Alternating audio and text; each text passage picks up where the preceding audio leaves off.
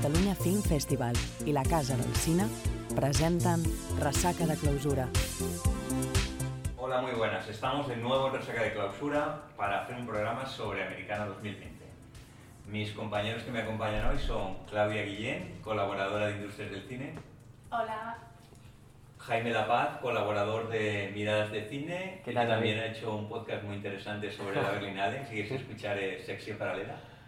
¿Qué tal? ¿Dónde, ¿Dónde lo podemos escuchar? En iVoox y en Spotify como este. Muy bien, sí me gusta. Cristian Banderas, ¿qué tal Cristian? Muy buenas, yo soy el parásito. Parásito del grupo.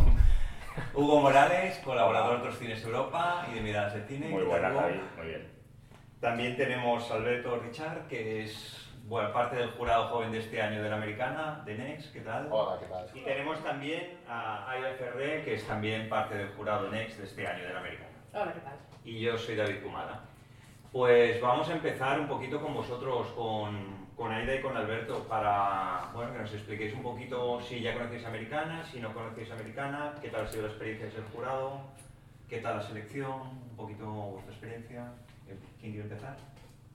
Señor Gasper. Pues eh, no conocía Americana y había venido alguna vez a ver alguna peli suelta, pero la, la maratón de este año no. Este, a- a- este año ha sido intenso.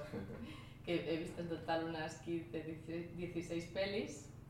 Bueno, para el jurado solo eran 10 y las otras ya han sido de. ¿Es la de primera, la primera vez que vas a un festival a ver tantas no, películas? No, que va. No, No, o sea, no, de ya, atracones sí. de festivales Sí, ya sí, sabidos, sí. ¿no? ¿Y tú, Alberto? Sí, yo creo que mi primera vez en la americana, siempre hay una primera vez. Para todo. eh, sí, para todo. Eh, fue hace un par de años con Ingrid Goes West, fue la que vi y creo que ya me hice como una idea de que iba esto. y nada, pero sí, esta intensidad que hemos vivido estos días, pues es algo único. Muy bien, ¿y qué tal fue las celebraciones? Porque, bueno, todos los que estamos aquí tenemos experiencia como haber formado parte de, de jurado Next de Americana y todos recordamos nuestro día de liberación. No es fácil, ¿no? Nunca. ¿Verdad, Claudia? ¿Tú recuerdas, mm, ¿recuerdas tu año? Sí, bueno, alargarse muchísimo, estaba contigo y al final siempre hay dos bandos, eh, nunca te gusta. ¿Y Bueno, este año cómo ha sido? ¿Más o menos así? ¿O, o habéis No, tenido muy claro? fácil. ¿O habéis tenido bastante Sí, claro? sí que es verdad que lo decidimos ya hacia última hora y ya empezaba a ponerme un poco Bueno, vamos a decir quién es la ganadora Sí, de, del jurado Next. Bueno, Swallow. Y lo dices rotundo, No, como no si contestar, como no pudiese ser otra. No, pues no podía ser si otra. no- Que no podía ser otra, ¿no? Como si no No, hubiese es más. que yo estaba a favor. Sí, ya me parece. sí, sí, sí. Bueno, yo también estaba a favor, no era de mis favoritas, no partía como favorita, pero sí, es- me parecía una buena ganadora. Aunque cual- cualquier otra hubiera estado. La, la verdad es que, que había. A todo el mundo le, le gustaron alguna otra, o sea, ninguna se quedó fuera de, Sí, de la a- lista de. de ¿Cuáles fueron más o menos la- la- las finalistas, entre comillas? O sea, ¿Cuáles fueron las que más interesaron al jurado Next? Pues la cosa estaba mucho entre Swallow, eh, The Art of Self-Defense, que en español se ha traducido, Eh, la mejor defensa es un buen ataque, creo que se traducirá ¿Ah, más. sí? sí, y The Last of Night. Vale. ¿Y vosotras, vuestras favoritas, si puedo preguntarlo? O si os queréis mojar. Y una Sí. mano de obra no estaba. Me Sí, extraña mano de obra estaba, no estaba bastante arriba, sí, sí. Sí, sí, yo creo que era como la, La cuarta, la cuarta o la quinta. Sí. Sí. Vale, defenderme uno de vosotros Sualo y el otro me defiende la que quiera. Yo creo que hay la que me defienda la Sualo, que he visto que tenía bastante ímpetu, y después Alberto. Ya veremos. Bueno, sin, sin contar nada del, Sí, del sin argumento intentar hacer nada, pero... spoiler, pero bueno, hacer un par No, de líneas del todo, argumento no, y, y lo, lo que llegamos en común también todos fue que el, fue por el, el valor estético sobre todo, que es una, una peli, bueno, es preciosa, es una peli muy bonita de ver, por la... Preciosa. Y bonita no, de estética sí es, Bueno, no lo sí, que sí, cuenta. Hacemos, hacemos pero- un pequeño resumen de dos líneas de lo que es. Sí. Es una mujer supuestamente una mujer joven, supuestamente bien casada, con un hombre guapo, con dinero, una casa con piscina, pero o algo pasa que tiene un problema que le gusta comerse cosas, como una canica o, o unas quichetas o cosas por el estilo. Y de ahí deriva todo el resto de historia. O sea, que Sí, que es como- No, pero es, Sí, es muy, es, muy es muy estética. Y también lo justificamos por el, el, el, el recorrido que hace el personaje de la protagonista, que es como el más redondo, el que queda como más, más cerrado, así de, bueno, de todas las pelis que había, como el, el argumento más... su arco Sí. narrativo, digamos que su arco narrativo, digamos que tenía como un, un trayecto más, pues eso, más cerrado. Sí, que en general era la peli más redonda. Te Yo- gustará yo- más, te gustará menos, pero... Yo estoy seguro que hay opiniones diferentes dentro de Resaca. Las hay. ¿Quién, quién quiere abrir fuego? Yo sí que ahí empiezo. Venga, Jaime. Em, no, a- me parece una película muy interesante, ¿no? De que toque el tema este de el choque con el patriarcado que tiene la protagonista y de hecho creo que el inicio de la película lo, refleja muy bien. Em, aunque creo que el, el modo en que define a los personajes secundarios es muy maniqueísta y creo que eso también le pesa un poco. Y luego hablábamos también con Hugo de este giro final que toma la, la película, que creo que a, a nosotros no nos, nos convencía mucho, ¿no, Hugo? A mí me pasa una cosa. Primero, me- que, que no está mal, me sorprende me desubica, que eso sí que me gusta, pero hay algo que en el fondo me, me chirría y no me acaba de convencer. Pero no, es que no quiero revelar. en- Claro, es que el problema es que es una, película que la decisión que toma el director eh, Carlos Mirabella Davis, justo a, bueno, un poco más allá de la mitad, es quizá lo que cambia la película y es por lo que, desde mi parte, hay más problemas también, que creo que es... Y sobre los personajes, lo que decía Jaime, de que si son manicos al principio, yo puedo acabar de mm, entender esa decisión si todo está hecho para engañarnos en parte, porque la película parece que va de una cosa y luego al final no va de eso. Entonces puedo entender la decisión si es mm, como una estratagema para despistarnos y para hacernos creer otra cosa. Entonces por ahí lo podría... Sí, porque yo en realidad estoy, bueno, estoy de acuerdo, pero los personajes secundarios son totalmente estereotipados. Sí. Pero, eh, bueno, lo que decíamos, que es, el personaje importante es ella y todo lo demás son lo que le va influyendo para que veamos cómo va a reaccionar luego. Claro, pero el... Yo me lo tomo así. sea, Nos está costando no de- revelar cosas porque estamos aquí... O sea, estando de acuerdo, a mí me gusta y, y a ti te, te saca fuera, ¿no? Sí, no, pero el giro final, que es lo que acaba como definiendo al personaje, no viene de las decisiones que ha tenido, o sea, de la- lo que ha afectado durante la película que hemos visto en pantalla, ¿no? Viene más No, del, el- del trauma infantil este que tiene, o trauma infantil o trauma Bueno, sí, trauma, un trauma ¿No? En- Claro, pero es que el ¿no? giro te explica por qué empieza así también. A mí, a mí me parece que... Yo lo, es yo lo vi así. No, no, puede, El, sí. el director que se ha basado en una experiencia de su abuela, creo que es la historia de su abuela, eh, me parece que eso se nota que en la película hay un anacronismo bestial. Parece una mujer en los años 50, en cambio vemos los móviles, Sí, ella no, hasta la, la- hasta y- la estética es muy 50. Claro, entonces es como que a mí eso es lo que por una parte me gusta, pero por otra me choca, porque creo que esa historia contada en hoy día no acaba de funcionar igual. Sí, pero piensa que no solo es la casa, no- es también Es todo, el entorno. todo. Pero eso tiene que ser intencionado. O sea, eso Seguro, seguro que es claro. intencionado para despistar al espectador ¿De qué va la película? de qué va la película. Y la película va de otra cosa que no se sabe hasta muy avanzado. Bueno, la película, y eso lo ha apuntado Jaime, que se puede decir, va de un trauma vital, entre comillas. Da igual, no hace falta explicar cuál es el trauma, pero va de un trauma. Pero la forma en que se revela eso y se plantea, me parece que es de psicología de quinto de GB. O sea, me parece que, o sea, no sé, me parece muy burdo, a mí me parece muy burdo. Y eso de no me crea problema con la, con la película. Yo lo entiendo, a mí no me, no me terminaba de molestar porque lo estaba esperando durante toda la película, que llegase el, el, Del por qué se el traga de este cosas, ¿no? trauma. Evidentemente había un trauma y yo estaba esperando continuamente eh, que saliese a la luz en algún momento, entonces no me, no me terminó de escuadrar. Bueno, pues vamos a hablar que estaba por allí, yo creo que tenemos uno de los integrantes que me gusta más, de Boss of, the, of Night, también Sí, estaba, en, estaba en esta final.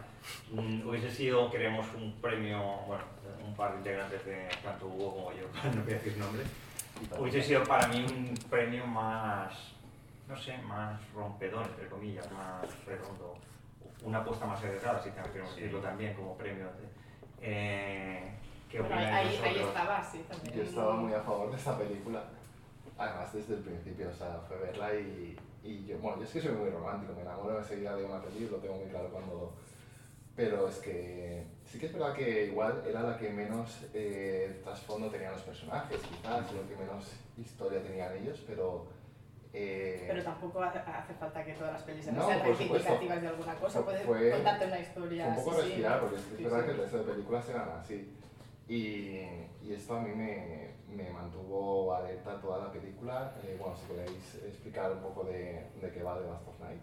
Sí, Hugo, puedes hacer un resumen, a ti que es un pero voy a explicar, o sea, a mí lo que me gusta de la película es como, sin explicar de qué va, que es una especie de... en realidad, bueno, sí, es que también es un poco de menos, acaba siendo un homenaje a las series de televisión, por ejemplo, como Bueno, Zone. empieza Sí, empieza siendo sí. un homenaje a las eh, series de ciencia ficción de los años, o incluso películas de los años 50. La La- dimensión, la- la dimensión la dimensión desconocida. desconocida, exactamente. Y De hecho, hay- la película está ambientada en la época que se emitía la serie, finales de los 50, principios de los Sí, es que 60. empieza como un capítulo de la dimensión Sí. desconocida, pero con otro nombre. Y acabas teniendo una historia de ciencia ficción sobre mm, un misterio que eh, está en el ambiente, digamos. Y en la película eh, es que me parece una propuesta suicida porque eh, están continuamente hablando de algo que no se ve, están hablando de cosas que suceden fuera de campo continuamente y además abusan de dilatar todas las escenas porque cualquier cosa que se podía haber hecho o se podía haber eh, eh, narrado en 5 minutos pues lo alargan 15 y es además eh, continuo y totalmente intencionado. Sí, Y- sí, la historia se desarrolla a través de los diálogos y, y monólogo en algún y monólogos en dos en escenas que son momento. una de las dos brutales. Entonces me parece como la, propuesta- la, La apuesta más arriesgada. Sí, la más arriesgada. Sí, sí, un ejercicio de estilo continuo que, que va de planos fijos de personas hablando fuera de campo a, a, a a planos secuencia Sí. enormes en los que no cuenta nada y en cambio planos fijos de solo personas hablando que es lo que más cuenta de la película. Sí, porque todo eso te engancha, está el Lo que te engancha es eso. con un elemento perturbador que siempre está en off de- del propio plano de, de pantalla, o sea, no tiene elementos técnicos muy interesantes a nivel de dirección.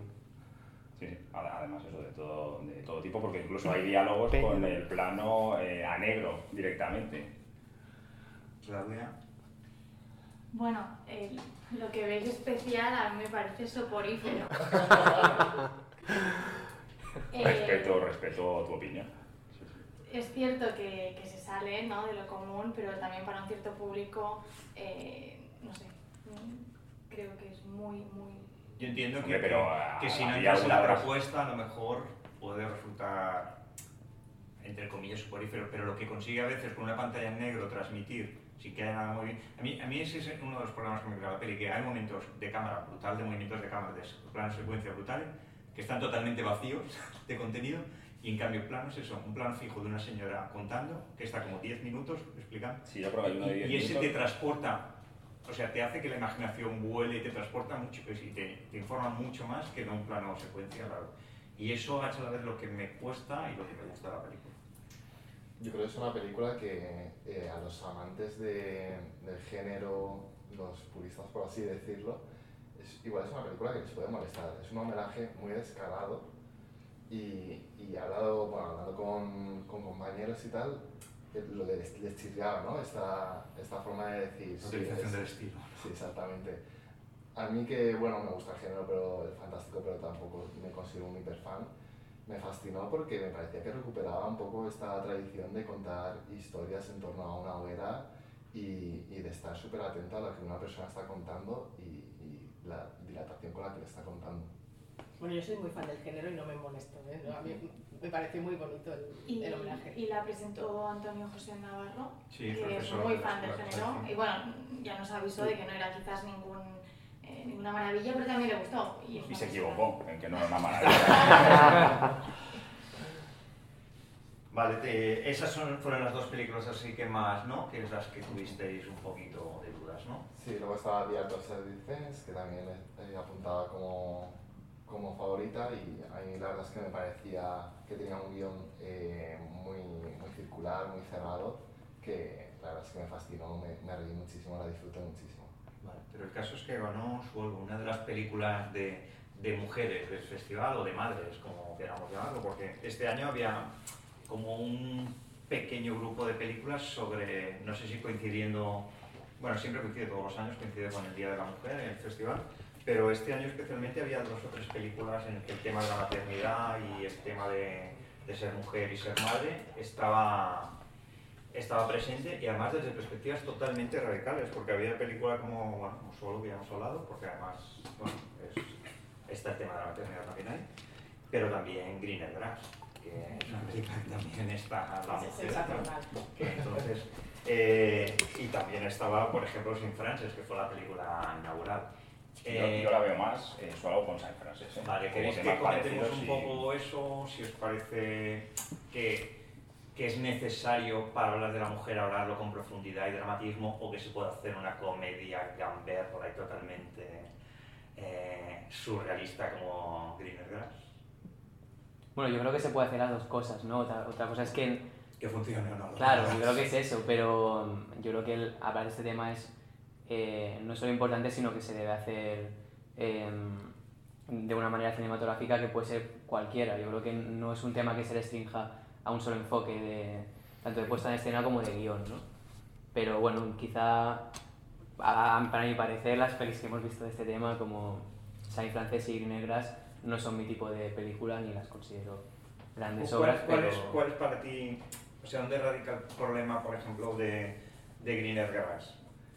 En Negras yo creo que, bueno, No entras en la... Claro, yo creo que es más subjetivo, yo creo que es eh, hay, una hay que entrar un poco en, en los parámetros que las directoras te, te marcan, que decir... Yo creo que es una propuesta tan radical que si no entras desde un primer inicio eh, no puede, o sea, te cuesta ya mucho volver a engancharte. Y quizás ese fue mi, mi error y, no, y lo que yo puedo opinar de la película no lo puedo considerar como, como tal cual porque la podría repetir y quizás me gustaría mucho. Pero a mi, a mi opinión no, me pareció que la sátira que hacía se quedaba un poco superficial y, y se, se quedaba más en una tira cómica ¿no? que no en un, en un ejercicio punzante de verdad. Hombre, pero yo sí que la veo punzante. O sea, a mí me cuesta... em, Hugo, antes de seguir, ¿puedes hacer un resumen más o menos de lo que de que, oye, es muy Es difícil. muy hacer difícil, ¿verdad? Es estaba pensando, voy a verdad. hacer Sí, yo, sí, pero sí. digo, es difícil, Hugo mejor. Sí, no, es muy difícil. Eh, Lo que yo sí que creo es que yo no la, yo veo, Swallow y San Francisco sí que las veo más de temática similar, más centrada en la mujer. Greener Grass yo la veo que es, mm, toca más temas, porque toma, eh, o sea, está hablando también de la paternidad, de, de las expectativas que cada uno tiene o de los padres tienen con los hijos, de las expectativas que tienen con la educación de los hijos. O sea, veo que es una sátira que toca más temas que, que, que no las otras. Eh, y a mí sí que me parece punzante y con muy mala leche. Hay algunos gags. mm, Sí, mala leche tiene, ¿eh? pero que sea, o sea, que yo creo que, que llegue más allá me parece que no. Bueno, es, es una película, hay que decir, para bueno, quien no la ha visto, que visualmente es muy colorista. Eh, sí que remite también a una estética muy años 50, aunque también creo que también en la Mm. actualidad. Sí. eh, pero que después es muy. es- tiene aspectos muy surrealistas y muy. Sí, porque tiene una, tiene, es muy colorista y parece una cosa, pero también tiene, Claro. tiene por detrás otra película terrorífica de fondo. Totalmente, o sea, yo creo que es una película. Si antes comentaba Alberto que eran las películas de género, creo que esta también es una película de género. Podría haber estado perfectamente en Sitges. No, eh, estu- Estuvo- estuvo en Sitges. estuvo en Sí, en X Night. Ah, no, no la vi. Y la trama esta sórdida que hay de fondo y que es como que lo que va llevando la, la película, ¿qué os parece a vosotros? Bueno, pero es que tampoco le. O sea, tampoco me la tomo en serio, precisamente por eso, porque no me tomo en serio.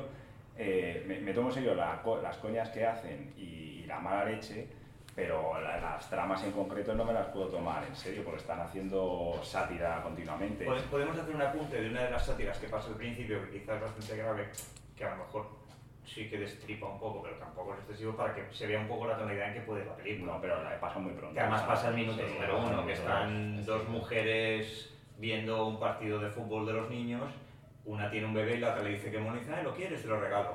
Quiero decir, partiendo de este punto, la película ya te puedes imaginar por qué derroteros va y hasta dónde va.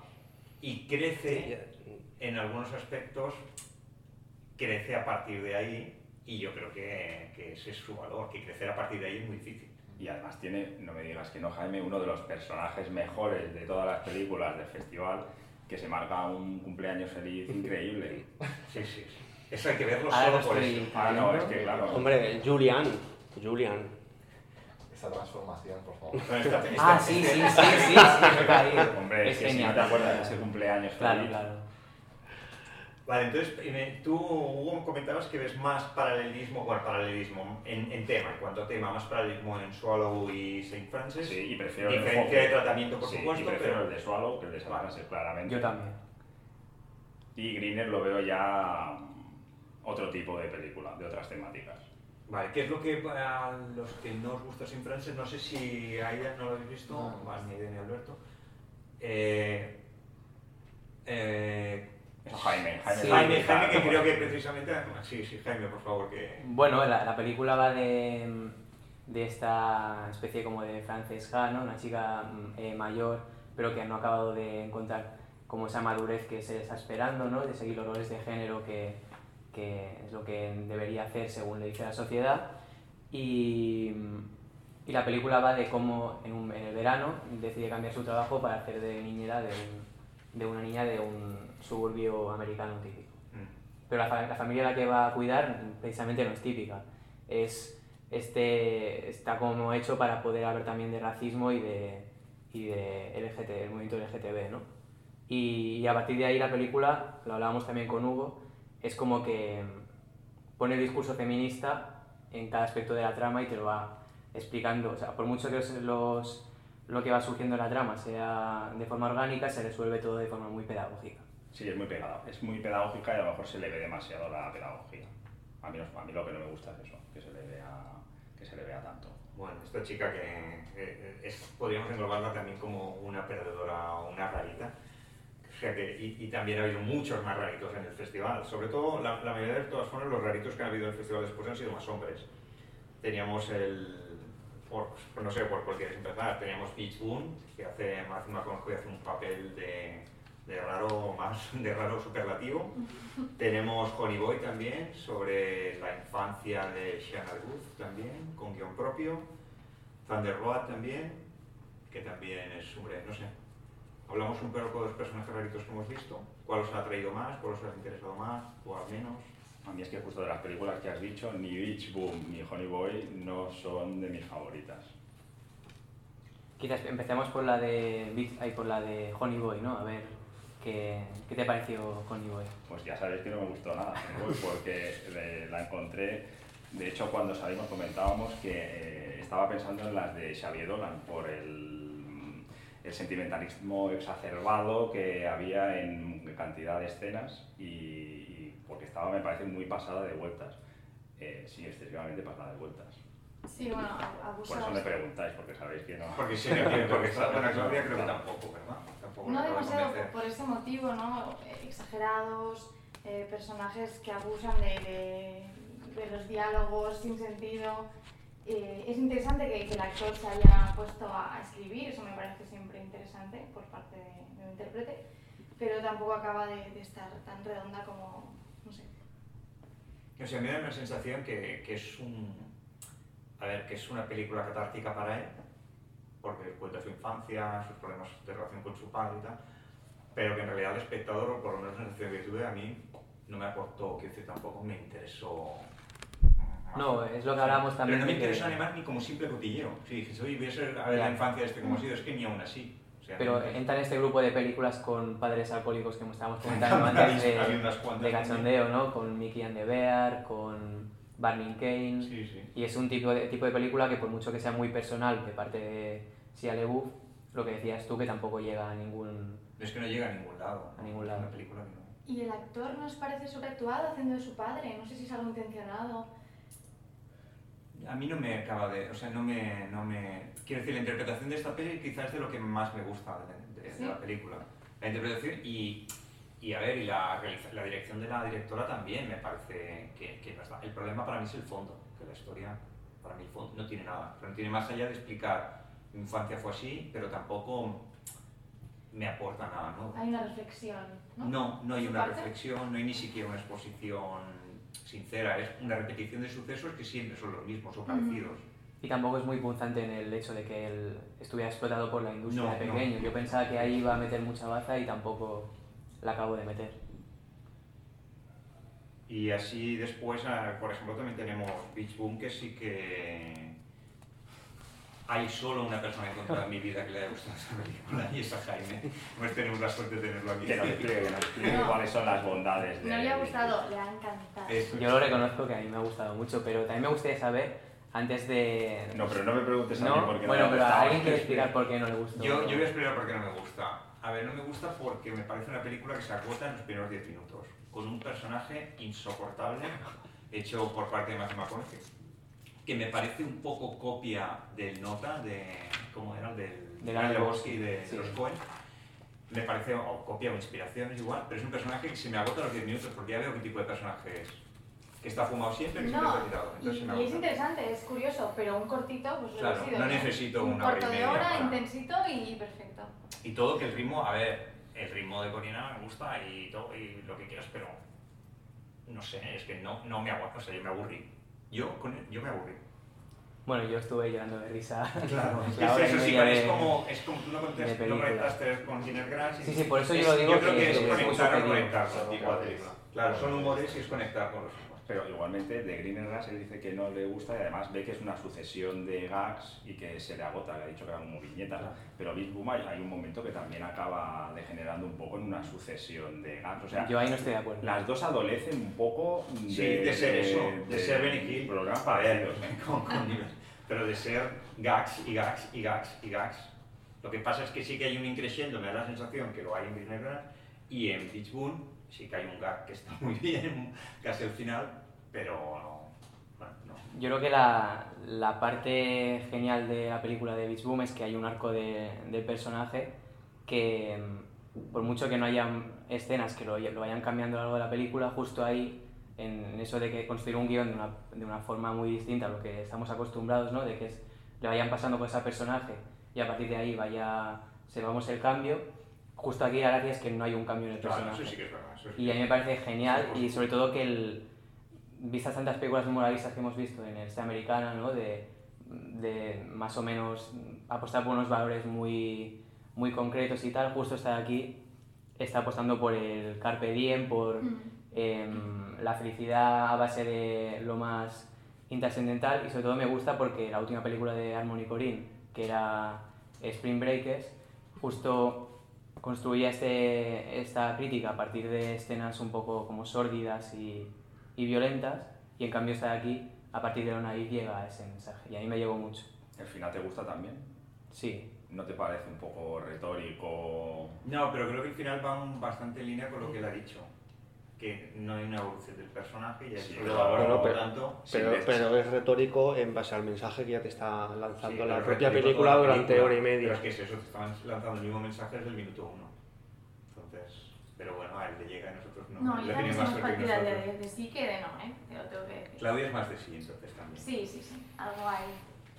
Bueno, a mí me gusta también eso de que, al fin y al cabo, esto de mm, no abogar por el sentimentalismo, como por ejemplo la película de Dolan, ¿no? que es de personajes que, típico millennial, que lo siente todo súper... Con intensidad. en O personajes. Saint Francis que lo va apuntando todo en una, una libreta de sus sentimientos. Justo esta película es de, de eso, de apostar por un tipo de vida totalmente distinto. Pero bueno, pasemos a otra película Sí. que haya más consenso. Sí, claro que sí. A ver, eh, a ver, podemos seguir con películas de personajes raritos, pero no veo que nos hayáis entusiasmado mucho No. la idea. Eh, Aida, ¿quieres comentar algo de personajes raritos que te llaman de las películas ra- americanas? Raritos, he visto Thunder Road, Vale. no sé si la habéis visto Sí, también. sí. Que, bueno, me la esperaba más divertida de lo... Bueno, yo no entré tanto en, el, en su humor. Es que es una, que es una, dra- bueno, una dramedia, ¿no? Aquel sí, es, es- género es entre- una película sí. que viene de un cortometraje inicial, Sí, no, que es la primera escena, que la, bueno, podemos explicar la primera escena Sí, que sale es el, adelante es el funeral de la madre del protagonista. y el ridículo inmenso que hace en el funeral de Sí. su madre. Pero que tampoco es tanto, es que lo llevan como muy al extremo, ¿no? Y es como todo un- una consecuencia que tiene muchas más consecuencias de lo que te pensarías en un principio. Pero bueno, no, está correcta, tampoco me entusiasmo. ¿eh? ¿Ves? Yo en cambio... Es de las que eh, más sí. sí. Sí, yo creo que de las de tono humorístico es la que mejor conjuga eh, en la línea humorística con la línea dramática, la que mejor sabe unir esas dos líneas. Y aparte me parece, dentro de la línea humorística del Festival Americana, de las, que, las películas que habían, las propuestas que habían, creo que es un- eh, el guion de los más sólidos, el más interesante, a mi punto de vista. Aparte que el actor, que ahora no recuerdo el nombre, está es el director y guionista también. Hombre, que esto. Un hombre orquesta, sí, sí, como, como el Dolan. Hablando de, de Dolan, eh, que Vale, que alguien defienda la película. Venga, va. Alberto, Si sale alguien a- Hablemos de Dolan. A mí tiene cosas que me interesan. A ver, no, a ver, a mí me gustó mucho, pero sí que es verdad que me saca, me expulsa un poco de la película que él eh, sea el actor. Es que, ah, es que, Es que no me... el, no, el título de la no película puedo. es Matías San Maxim y es un grandes éxitos de Dolan. La gente que ya ha visto Dolan es madres y hijos gritándose. Exacto. eh, En la cocina, porque hay Eh, muchas cocinas. muchas Siempre en No, la no, cocina. pero ha rebajado un poco el tono Sí, como sí. comparación con Sí, otras. Sí, pero bueno, pero aún así no falta eso, faltan momentos musicales, o sea, tienen sus momentos musicales, o sea, tiene esos sentimientos súper disparatados. Sus juegos con el formato, que si la cámara rápida, que si... Bueno, no sé. Lo que Sí, pasa es que-. Sí, que, que, que para, en, es- lo que comentas ahora, a nivel eh, fo- formal y puesta en escena, para lo, lo que muchos fans de Dolan son virtudes, también puede ser eh, convertir de- detractores. Porque a veces sientes de que son eh, artificios gratuitos y que no están aportando nada a, a la trama. Esto que utiliza, que lo hará genial, pero al final aporta algo a lo que estás contando en pantalla y a mí me genera son muchas dudas con su cine sin ya no a tocar el tema melodramático que lo toca de una forma mm, como ahora toca llorar, ahora está como muy impostada, que a mí no, no, no, no conecto con el cine de Dolan, la verdad. No sé, a mí mm, es, a ver, es un, bueno, lo que es un gran éxito. A mí no me parece tampoco tan mala la película como la dejaron eh, en Cannes, la mayoría de la crítica, pero sí que me parece que, que se ha quedado estancado. O sea, que tiene que pasar a un siguiente nivel, que, que quizá era un director que prometía más de lo que, de lo que podía ser. Sí, en ese sentido la película esta de Matías y Maxim, al inicio me parece que es cuando más funciona nuestra comedia eh, de estudiantes, creo que tiene algunos puntos bastante interesantes, pero luego se desarrolla de un, de un modo bastante convencional, ¿no? De el pique entre los dos eh, compañeros, de que pues, puede surgir algo más, algo menos, y se estanca en eso durante la última hora de la película y no sale de ahí y se hace un poco cuesta arriba. Claro, digamos que, que el argumento es muy sencillo, son dos amigos, se supone que de toda la vida, que por una excusa mínima de un cortometraje se tienen que dar un beso y de ahí surgen unos sentimientos por parte de los dos que no saben si hay un deseo sexual, si no lo hay. Y yo pensaba que el punto de partida no está mal y como excusa no está bien, pero echaba de menos que se vea el sufrimiento, pero de otra manera, el sentimiento de, de deseo. O sea, yo, yo me, me pasé la película pensando en, no sé, en las películas de Marco Vergés, del director argentino, que, que dice, hostia, ¿sabes retratar el deseo aquí? Mm. Yo creo que daba igual. Ostras, pues yo lo viví con el corazón en un puño, desde la omisión de ese beso, lo digo en serio. Eh, ¿a ¿Cómo te imaginas que ellos lo están pasando? Porque, bueno, sobre todo el personaje que no es Dolan, eh, Matt. Matt, sí, no recuerdo el nombre del actor, eh, creo que se nota mucho que está sufriendo y esperas ese momento final Pero yo creo que, que- no se ven momentos de verdad, ni de miradas, de tensión, ni... Pero es o que a veces el deseo es eso, no se nota, ¿no? En- Estaría aquí entrando en... no, no. yo creo que, el- que los actores son muy malos y por eso no. Sobre por eso todo- no se sobre todo-. Estoy, No, tan- no, estoy no. tan de acuerdo con Jaime en este caso y mira que a mí Dolan me gusta, pero como actor me Sí. gusta cero. Bueno, Pero es lo que dice Alberto, es que el pack en sí, Dolan, que incluye dirección, eh, ser el actor principal con sus primeros planos, con sus llantos, con sus gritos, Sus siendo muecas. sus muecas, siendo mm, pegado, siendo maltratado, siendo mal amado, siendo además con una mancha en la cara, se chupa el Claro, es- Claro, es un pack, mejor te- traen todo el pack y dices, ¿cómo voy a lidiar con todo el pack concreto? Entonces es muy, es muy complicado. Bueno, de que Dolan creo que solo habla inglés y francés y no lo va a escuchar, porque no me he dejado finito el pobre. Sus películas son guays. A mí sí, no, no, y además su cine me interesa. Lo único, Lo lo único para mí de esta es esa, que está, que está, que ha agotado, creo. O sea, la- la- lo que parecía ser una carrera prometedora, creo, que a ver, que es lo que dicen, Sí, a lo mejor que la siguiente es buenísima, pero tengo la sensación que, se- que se ha agotado. zona de confort. Vale, eh, después ha habido otra, otra temática, así, ya que hemos repasado la temática de madres y la de los raritos y tal, hay bastante crítica, curiosamente, aunque, bueno, en independiente siempre, siempre puede pasar, pero, pero este año especialmente me dado la sensación que había mucha crítica, tanto social como política, desde diferentes prismas, desde la comedia o desde el documental. Eh, hay una especialmente que eh, nos ha creado un debate previo cuando preparábamos, que no sé si la queréis que la hacemos para el final, que es Midnight Family, un documental sobre Ah, tema de arranca ambulancias. la ambulancia ya. Lo arrancamos, lo arrancamos ya.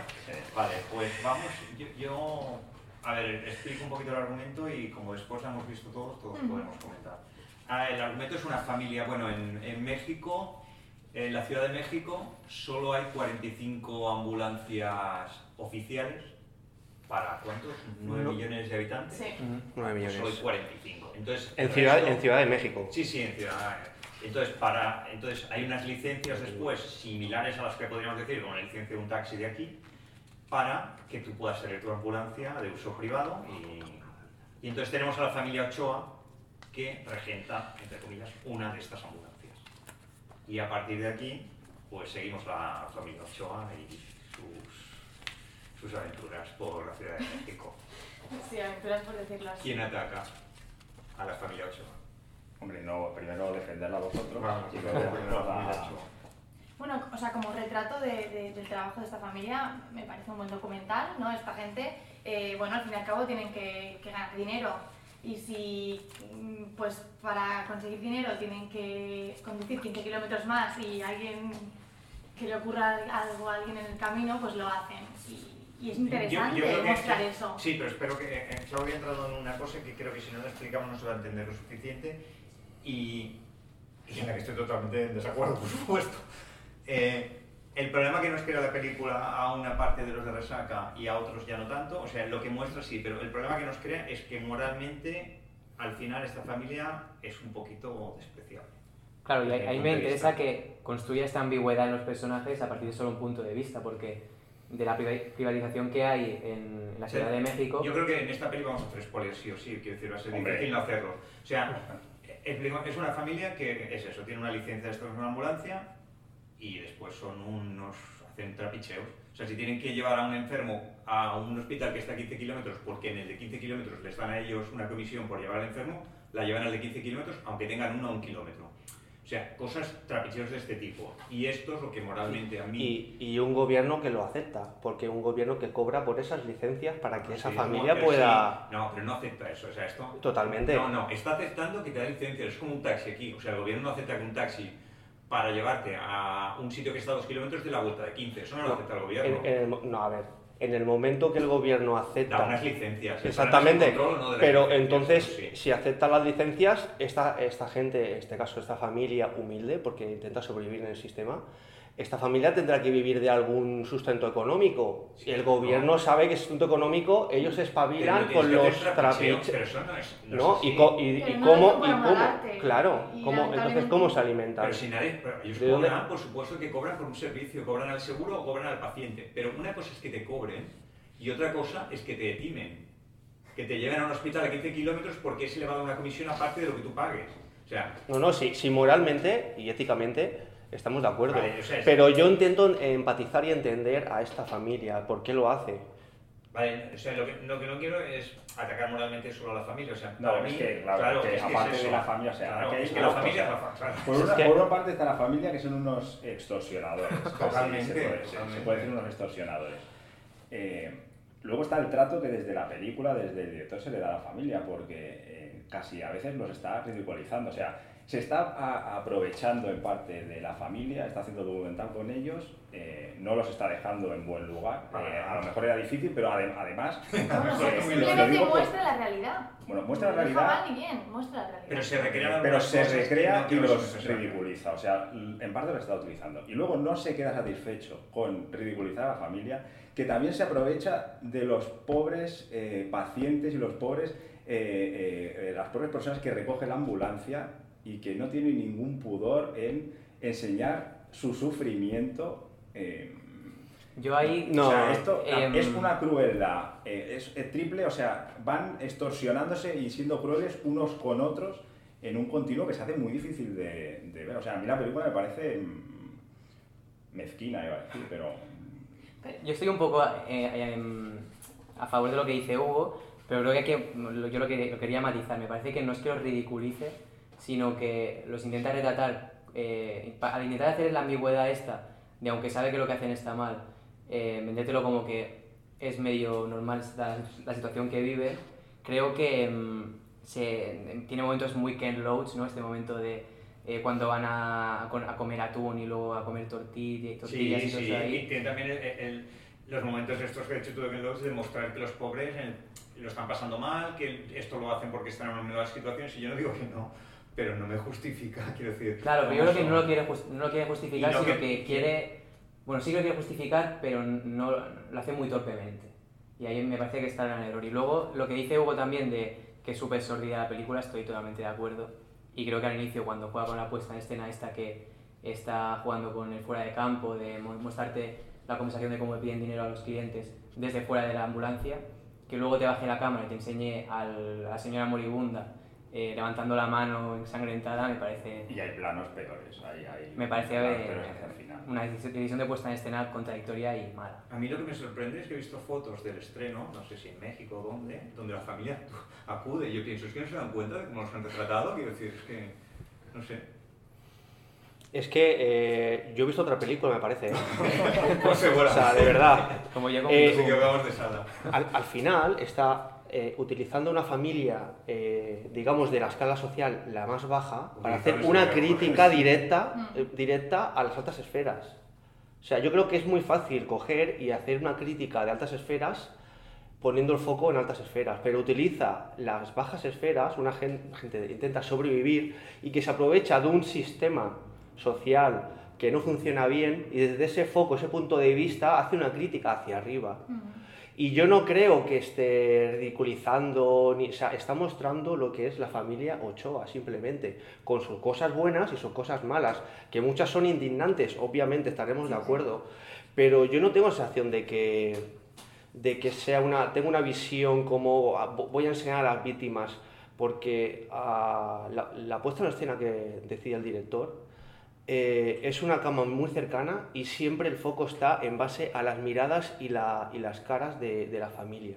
Obviamente, obviamente, en ese contexto, a veces interactúan víctimas de servicios y salen en plano, pero no los sacan foco, los sacan muy poco, o, o cuando interaccionan siempre busca un, un encuadre en el que no mira directamente a la víctima.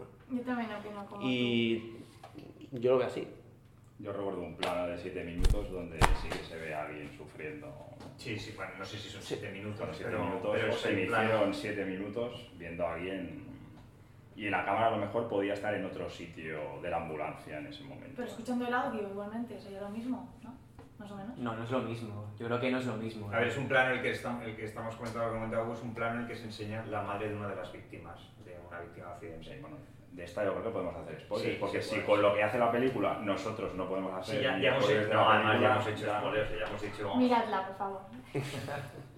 No, pero yo, yo estoy de acuerdo también con lo que dice Cristian, de que es una crítica al sistema este que vive la Ciudad de México y eso me parece lo más interesante de la película, de encontrar una situación tan extrema y, y- y hacer un documental de ella. Otra cosa es que luego creo que hay puntos en cómo hace la película el director que no esté muy de acuerdo con Yo creo que de camino la pero- crítica se pierde, o sea, se desvía bastante. No sé, de todas formas es curioso que, que esta película nos viene de México, precisamente este año, que ha sido el primer año que en Americana tenemos películas no solo de Estados Unidos. Y igual que, que, que Mano de Obra, que también es una peli que también es bastante rotunda en su crítica, en su crítica social. Social y, y- y diría que incluso humana. Es un poco, bueno, nos recuerda mucho a Parásitos algunos. Sí. Sí, Sí. Es un poco esta idea de ir colonizando el espacio Mm. privilegiado por parte de unos obreros que vemos desde el principio que son muy maltratados, muy precarios y que ven ese hueco, esa grieta en el sistema para colarse por ella y, y hacerse los reyes. Sí, y además también empieza en lo social y, y va girando un poco hacia lo Sí, hacia el porque tú género. parece que vaya a seguir por ahí, ¿no? Como la crítica social Sí. del sistema de los trabajadores que están sin contratar, sin cobrar y tal, y luego se va... mm, Yo espero que esta película llegue, a las pantallas, por eso es que, que creo que, que podemos hablar de la película sin, sin hablar del giro este, que creo que, que- que es lo más importante. Es decir, porque si se hubiese quedado solo en lo social, no sé qué, estaba muy bien la película, pero se hubiese agotado enseguida. En cambio, el giro que después de no queda nadie libre. Claro, es que la película, los primeros 40 minutos que va esta crítica social más como parásitos, ¿no? Es una película que cualquier otro director yo creo que podía haberla alargado hasta la hora y media, Sí, hacerte sí. solamente una película de eso. Y para mí lo interesante de esta película es que luego eh, vía también hacia lo antropológico, ¿no? De cómo es el ser humano y cómo se comporta eh, una vez ha conseguido el, el poder o así.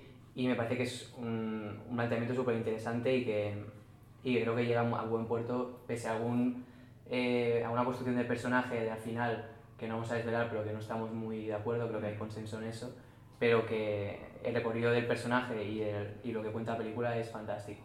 Sí, sí, la verdad es que es una, es una muy Sí, interesante. hay un, un hecho que rechina bastante. Una de las bueno, mejores opciones, creo yo, de este americano.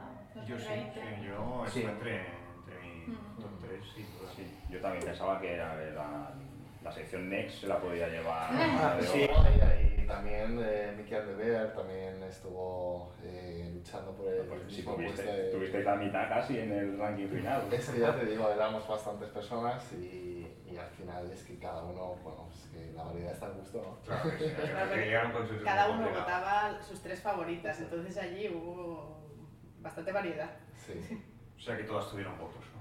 prácticamente sí.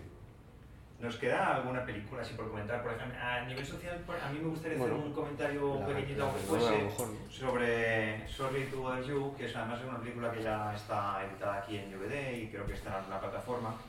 Y está desde todo este tema social o del nuevo capitalismo de- o de la explotación obrera desde una perspectiva primero de comedia y después deriva también otra que también deriva después a género. Otra que Eh, no podemos decir mucho porque es una de las eh, sorpresas que tiene la película en que acaba virando.